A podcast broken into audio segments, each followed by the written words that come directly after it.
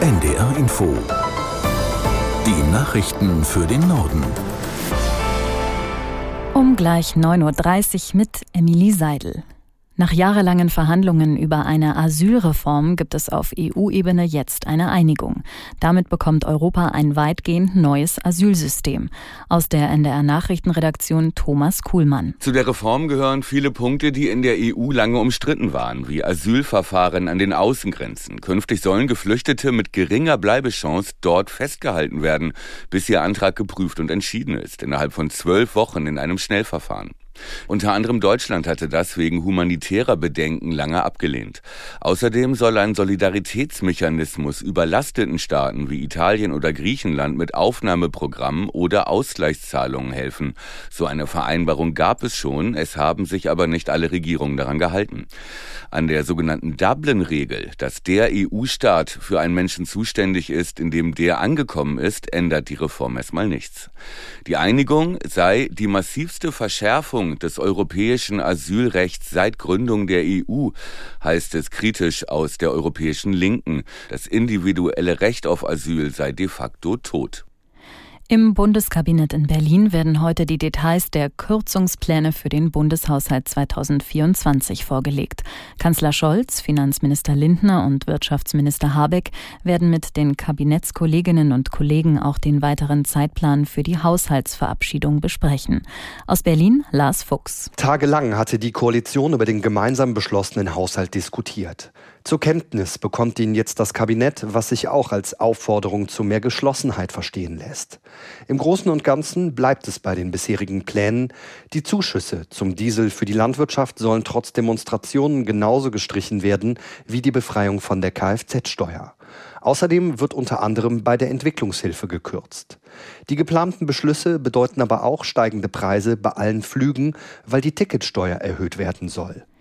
Der UN-Sicherheitsrat versucht heute erneut eine Nahost-Resolution zu verabschieden. Der Text soll so ausgestaltet werden, dass auch die USA zustimmen. Aus New York Charlotte Voss. Das von den Vereinigten Arabischen Emiraten vorgelegte Papier fordert unter anderem eine Aussetzung der Gewalt im Gazastreifen, um mehr humanitäre Hilfslieferungen zu ermöglichen. Die Verhandler sind Washington inzwischen teils weit entgegengekommen. In dem Ursprungstext war noch von einer dringenden und nachhaltigen Einstellung der Gewalt die Rede. Nun geht es um eine Aussetzung. Grob gesagt soll es keinen Waffenstillstand, den die USA ablehnen, geben, sondern Waffenpausen.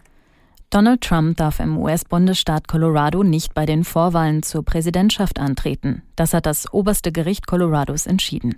Aus San Francisco Nils Damz. Die obersten Richter Colorados begründen das mit der Rolle Trumps bei der Erstürmung des Kapitols am 6. Januar 2021. Sie beziehen sich auf den 14. Zusatzartikel der US-Verfassung. Dieser schreibt fest, dass niemand ein öffentliches Amt ausüben darf, wenn er an einem Aufstand gegen die Verfassung beteiligt war. Verurteilt ist Trump deswegen bisher aber nicht. Die aktuelle Entscheidung bezieht sich nur auf den Bundesstaat Colorado. Dort ist Trump nun vorerst von den Vorwahlen der Republikaner ausgeschlossen und dementsprechend auch von den Präsidentschaftswahlen. Die französische Nationalversammlung hat ein schärferes Einwanderungsgesetz verabschiedet, auch mit den Stimmen des extrem rechten Rassemblement National. Der Abstimmung war eine politische Hängepartie vorausgegangen. Aus Paris Caroline Düller. Das verabschiedete Gesetz ist nun deutlich schärfer als der ursprüngliche Entwurf der Regierung. Diese Verschärfungen betreffen zum Beispiel bestimmte Sozialleistungen für Ausländer, jährliche Diskussionen über Einwanderungsobergrenzen im Parlament oder auch die Wiedereinführung des Delikts eines irregulären Aufenthalts. Die Verschärfungen des Gesetzes und die Zustimmung der extremen Rechten haben zudem einen Keil ins politische Lager von Präsident Macron getrieben. Fast ein Viertel der Abgeordneten des Präsidentenlagers haben sich enthalten oder das Gesetz abgelehnt. Gesundheitsminister Aurélien Rousseau hatte noch in der Nacht seinen Rücktritt eingereicht. Ob Regierungschefin Born den akzeptiert, ist bisher unklar. Weitere Minister hatten mit ihrem Rücktritt gedroht. Die Debatte um das Einwanderungsgesetz zeigt aus Sicht vieler, dass Macrons Strategie des en même temps, des sowohl als auch gescheitert ist. Eine Politik also, die gleichzeitig Angebote an die politische Linke und die Rechte machen will. In Deutschland sind die Erzeugerpreise weiter zurückgegangen. Wie das Statistische Bundesamt mitteilte, lagen sie im November um 0,5 Prozent niedriger als im Oktober und um 7,9 Prozent niedriger als im Vorjahresmonat. Hauptursache war den Angaben zufolge der Preisrückgang im Energiebereich.